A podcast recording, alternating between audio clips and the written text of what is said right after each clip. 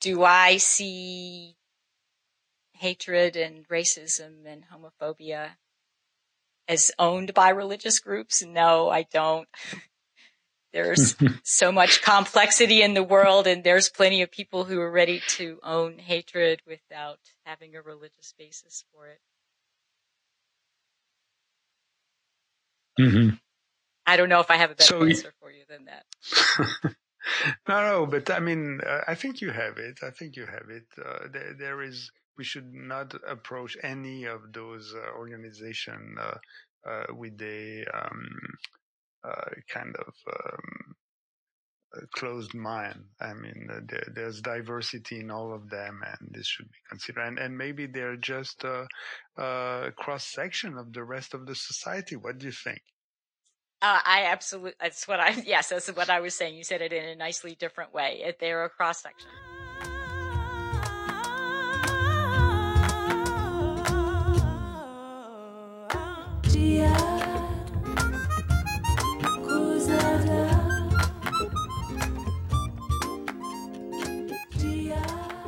Hello and welcome. This is the March 2019 podcast of the American Journal of Public Health. In the special section, a multi faith team of guest editors led by Ellen Idler and comprising Anwar Khan, Jeff Levin, and Tyler VanderWeele has assembled a set of articles illustrating how faith based organizations have contributed to public health at the local, state, and global levels. In this podcast, we will further explore the complex relationships between faith based organizations and public health, and in particular discuss if the mission of public health is compatible with views expressed by some religious congregations that appear to contradict the fundamental principles of equity and health. My interviewees are Ellen Idler, that you already heard in the intro, Bill Foege, Rob Pyne, and Mimi Kiser. I am Alfredo Morabia, the editor in chief of AJPH. We are February 5th, 2019. I'm reaching out now to Bill Foege, a former director of the CDC and of the Carter Center, and now emeritus professor at Rollins School of Public Health at Emory University in Atlanta. You've been director of CDC uh, for uh, many years, I think from 1977 to 1983, right? That's correct. And those were the years of the emerging uh, HIV epidemic, the first cases of AIDS, and when they finally identified the virus, right? That's correct. Yes. Were were they already uh, faith based organizations then? Uh, yes, faith based organizations, and it becomes very complex because there's no single answer to how they responded.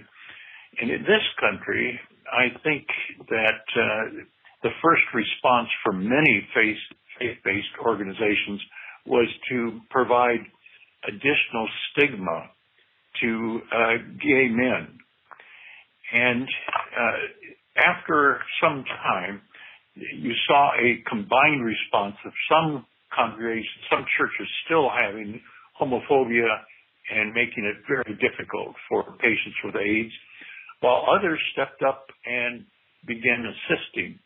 And the same pattern took place uh, overseas. And in Africa, there was great stigma at first from the churches but then the faith-based organizations are the ones that really came to the rescue with orphans. And you found that Catholic, Protestant, Muslim uh, religious groups were helping grandmothers who were raising the orphan children when the grandmothers lost their own children to AIDS. And so, in your experience, uh, I mean, and you talk about this in your editorial. Uh, there are some positive and negative influences of uh, faith-based organization public health. which examples comes to mind when, when you say this? Well, working overseas as I've done on different uh, occasions, uh, I see some real positives from faith-based groups. For example, uh, it was the church groups that really took on the problem of leprosy. Before the governments, before the universities, and so some of these were based in the United States, the American Leprosy Mission. Uh, some of them were based in other countries. For instance, in India, the dean of the medical school at Vellore, uh, Dr. Cochrane, became the world's real expert on leprosy, and he published the uh, the uh, great textbook on leprosy. Paul Brand, a missionary, became the great leprosy surgeon. So a lot of the leprosy work was done by church groups rather than by government groups. And the church groups responded so well to orphans and others who were in real need. And then I look around at the countless hospital and clinic interventions of church groups, and these are very positive. These are very important things that happen. And I became uh, very enamored with Schweitzer and what he did a hundred years ago in uh, Africa. But there were some negatives also. Uh, church groups tend to have very certain beliefs. And Richard Feynman, the physicist, said certainty is the Achilles heel of science and religion and politics.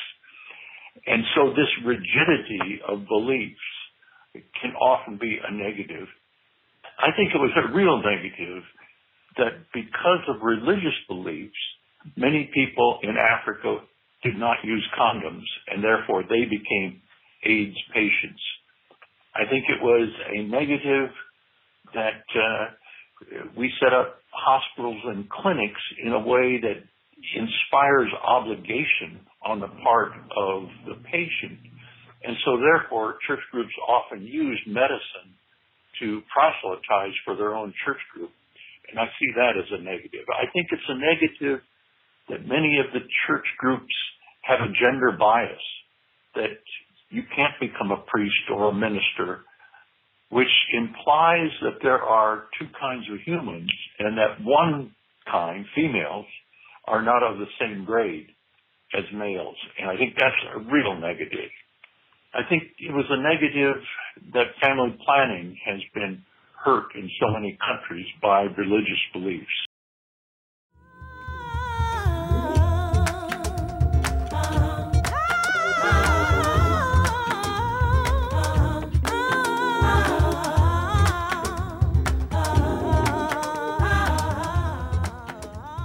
Thus, from a public health perspective, there are positives and negatives in faith based organizations. But how have these different facets evolved historically?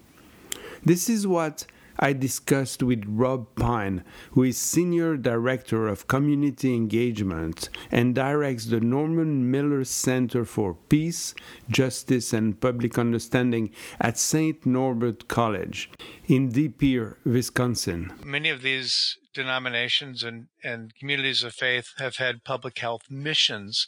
And this is kind of a strange thing that lots of of uh, Christians in particular will be willing to do things internationally and to support things internationally that they don't necessarily support at home. So they might uh, be supporting relief efforts and humanitarian efforts internationally that include health initiatives, but at home they're not necessarily supporting uh, universal public or universal health care. And you think maybe about why that is, and and um, this is this is where the story turns a little bit darker. I think that uh, there there is among especially some conservative religious groups a mistrust in science that goes back to the early 20th century. You know, they were reacting against evolution, uh, they were reacting against um, uh, eh, some of the some of the uh, initiatives of uh, of social reform that seemed to them to violate uh, what their view of morality, and so they retreated many of them from public policy. And there's even a term for it. People speak about the Great Reversal that followed the fundamentalist modernist controversy in the U.S., mm-hmm. where the fundamentalists said they were going to focus on the spiritual things and not physical things, and they sometimes tied it to the Southern way of life because a lot of them were out of the South. And so they ended up on the wrong side of civil rights and the wrong side of anti poverty campaigns. And they would do soup kitchens, but not focus on structural problems. Some of the uh, fundamentalists, uh, ones who later became known as evangelical, as those terms kind of uh, fuzzed together, mm-hmm. those groups were asserting public morality as they understood it. And so they were opposing uh, issues of women's health in particular. They were maintaining control over a you know system of uh, patriarchal family order that regulated sexuality, regulated reproduction, that demonstrated a, a real focus on, on, control over women's bodies. And and they had a mixed legacy then too even with things like AIDS. You know they were slow to the fight and then in a sense they fought with one hand tied because you think about even the Catholic Church where in their AIDS initiatives, they weren't distributing condoms because they were opposed to birth control. Mm-hmm. And that's something that persisted up until just a few years ago driving a lot of the fundamentalist movements in terms of their social engagement is what they would call pro life or what others would call anti abortion. And so they're opposed as a result to stem cell research. Um, for a long time, many were opposed to in vitro. And again, these are, are things that are, are typically more restrictive when it comes to public health than, uh, um, than helping how can we uh, identify, you know, faith-based organization that some people say use public health to actually uh, disseminate their religious uh, ideology versus those who are sincerely uh, acting uh, for the health of the public first? Yeah, that's a that's a really good question. And as I think about it, you know, there are some who who use their clout with regard to public policy and advocacy to campaign for a certain vision of morality. And so they'll, for example, restrict international spending on healthcare programs that involve uh, a, full spectrum of women's health. Um, they'll uh, refuse to to fund organizations that uh, provide or even recommend abortions and when you're talking about uh, people working, especially in developing countries, you you can't select out that kind of uh, uh, healthcare and say that that you're really advocating for the whole public good when you're not supporting certain kinds of things. You know, so um, that to me becomes a problem. On the U.S. side, there's been some concern about them uh, proselytizing in the context of these partnerships. And so, actually, again, under the Obama administration, they, they emphasized the division of church and state. And, and there were some really clear guidelines about no proselytizing, no religious requirements uh, for participation in services that were delivered through these faith-based organizations, and they mandated referrals. If if somebody uh, a, a, individual in the community came and this is where they had access to some particular social service and they were uncomfortable with the faith connection, uh, they could ask for a referral to some someplace else. And by government law, uh, by federal law, they were mandated to provide that referral. Um, the Trump administration actually did away with that. Uh, they did away with the necessity of referrals. And arguably making it easier for the religious organizations to proselytize or restrict services. And he said he did it in the name of religious freedom, but that's not the kind of religious freedom most of us want.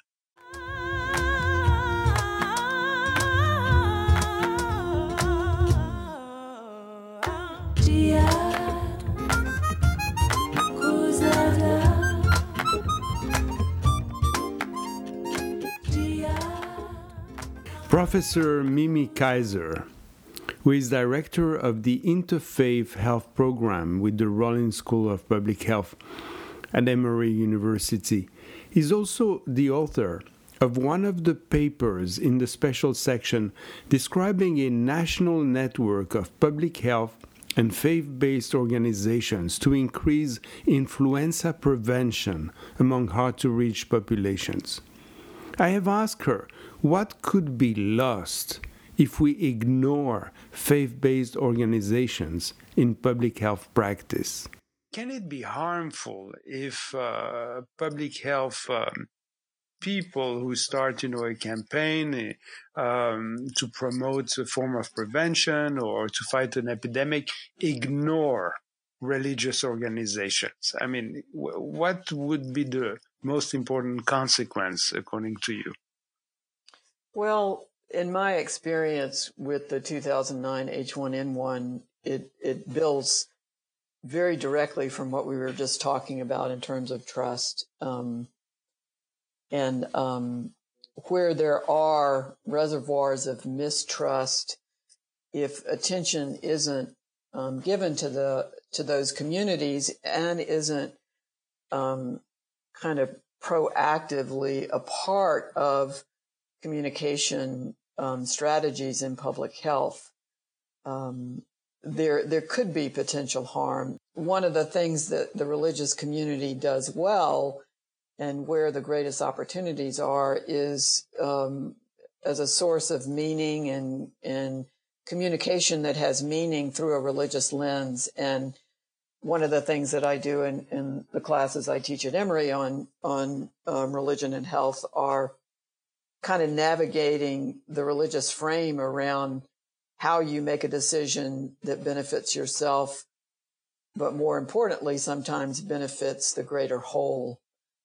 There are a lot of populations that that don't have direct access to the services of public health, um, either in communication or in actual service delivery. And the the religious community often, in a lot of their you know human services, social services, food banks, you know, housing, uh, homeless housing efforts and stuff um, reach an elderly and and and maybe disabled persons often have these kind of tentacle reaches of relationships and connectivity po- to populations that are that are harder for public health agencies and structures to reach. So, um, yeah, so I, I think, yeah, while religion you know, is diminishing somewhat in importance in the, the social fabric of the U.S.,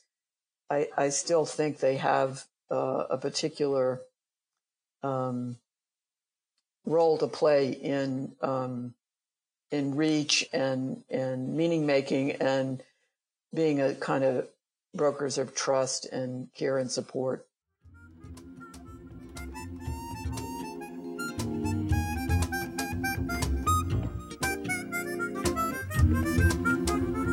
there remains an uneasiness among, if I may say, secular public health individuals and organizations with respect to faith based organizations because of the many instances in which religious beliefs clash with scientific knowledge.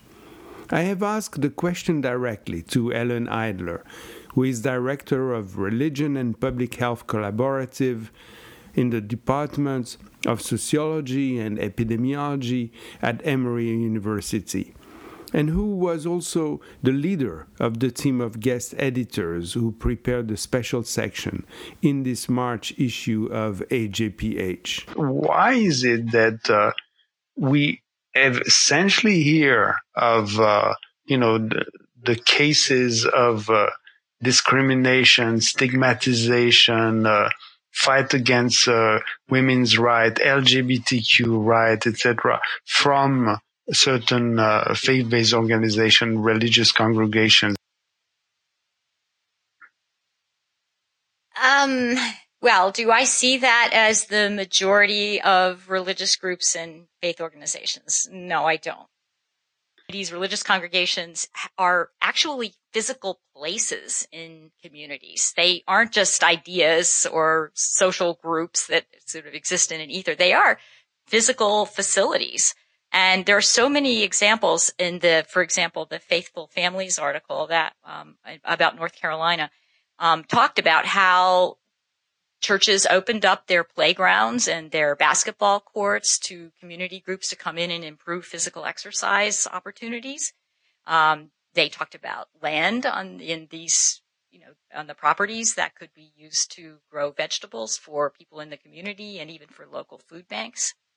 Um, there's an organization called the Interfaith Housing Network that I'm familiar with. It's here in Atlanta, also up in the Northeast, uh, that houses the homeless. They work with local social welfare government agencies to provide housing for homeless women and children during the week. And uh, small churches band together and they take a week at a time. So people in the church bring food. They set it up so that they can stay there during the evenings. Um, and there are always shelters in natural disasters. These facilities are there for people for places of safety. Um, and they have kitchens and they are places where you can run a flu shot drive, uh, as one of the other articles was about. So, so I think that the, the idea of a physical space that is able to really provide services and, uh, and has people in it who are pretty organized, um, to deliver those services is a really important part of what it means to be in a community. I mean, I, I think the, story of the Ebola crisis that one of the articles in the special issue focuses on is a really good example of how religious practices were problematic for public health. Uh, the traditional burial practices of Muslims and Christians in West Africa involved very close and intimate contact with the deceased. And um, studies showed that uh, it was the contact with the deceased that spread the disease more rapidly than any other kind of contact. Um, but Muslim and Christian clergy played an incredibly important role in disseminating the safe and dignified burial practices that were developed um, by the World Health Organization, CDC, and a number of faith-based net, uh, NGOs. Uh, mm-hmm. And so there was uh, a sort of first a problem and then a solution that came only from a partnership. I, I think that's really important to underscore the name of those that practices because they were first called, as I understand it, um, the World Health Organization delivered uh, messages for safe burial practices that spoke about religious groups as sort of, you know, like the problems or the people who needed to get this message. Um, but with the input of faith-based organizations, there was a, a, a, movement to call it safe and dignified burial practices. And the dignity came from the understanding of the importance of honoring the dead, uh, honoring the dead through the traditional religious practices uh, of, of the shrouds and the rituals and the things that went along with it. And by including them in a safe way, um, these these guidelines then started taking hold. And so, would you say that um, for these reasons that you just explained, uh, faith-based organizations were more effective than uh, uh, if they had been um, secular, community-based organizations. Oh, profoundly yes, unquestionably. But how do you recognize a what we may call an open-minded faith-based organization from a more fundamentalist one? Well, um, I guess, I mean, I think that's a good question. Uh, a fundamentalist one, I, I'm, I'm, you know, there's a diff- different meanings that we could take from that. Uh, do I think that faith-based organizations main motive is to proselytize and convert people to their religion by providing them with some sort of health, public health, uh, practices or mm-hmm. promotion or programs.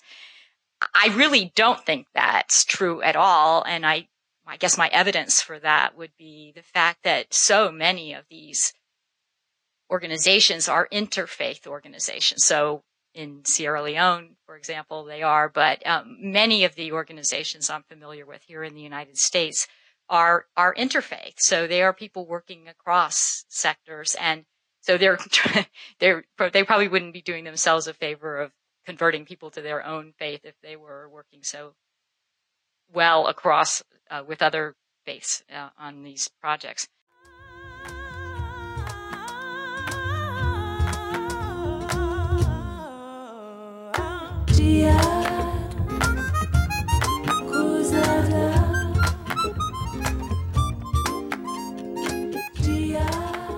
All right. At the end of these interviews, it appears that historically, faith based organizations can play a negative or a positive role in promoting the health of populations. Take vaccines. Faith based organizations play a negative role when they fight for hospital workers to be exempted from being immunized against the flu for religious reasons.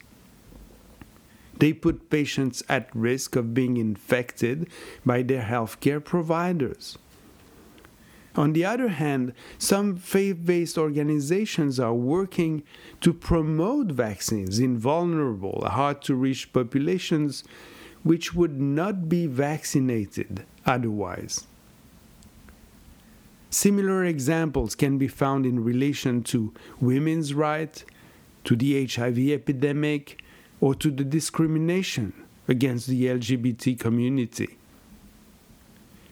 Overall, we come to the realization that faith based organizations are as diverse as the society at large, even within specific congregations, and they should not be stigmatized as a whole as unfit for public health.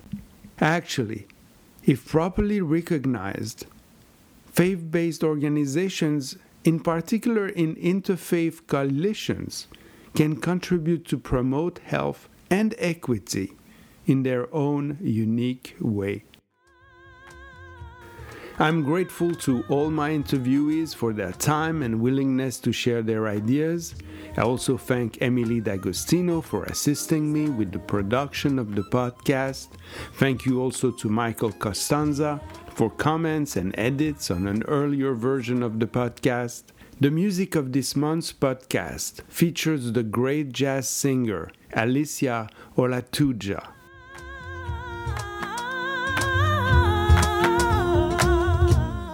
The French actress and singer Irene Jacob.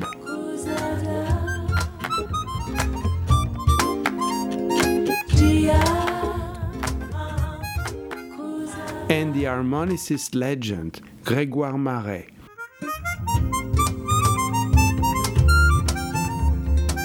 On the song Jihad and Crusada, composed by Irene and Francis Jacob. This is Alfredo Morabia at AJPH.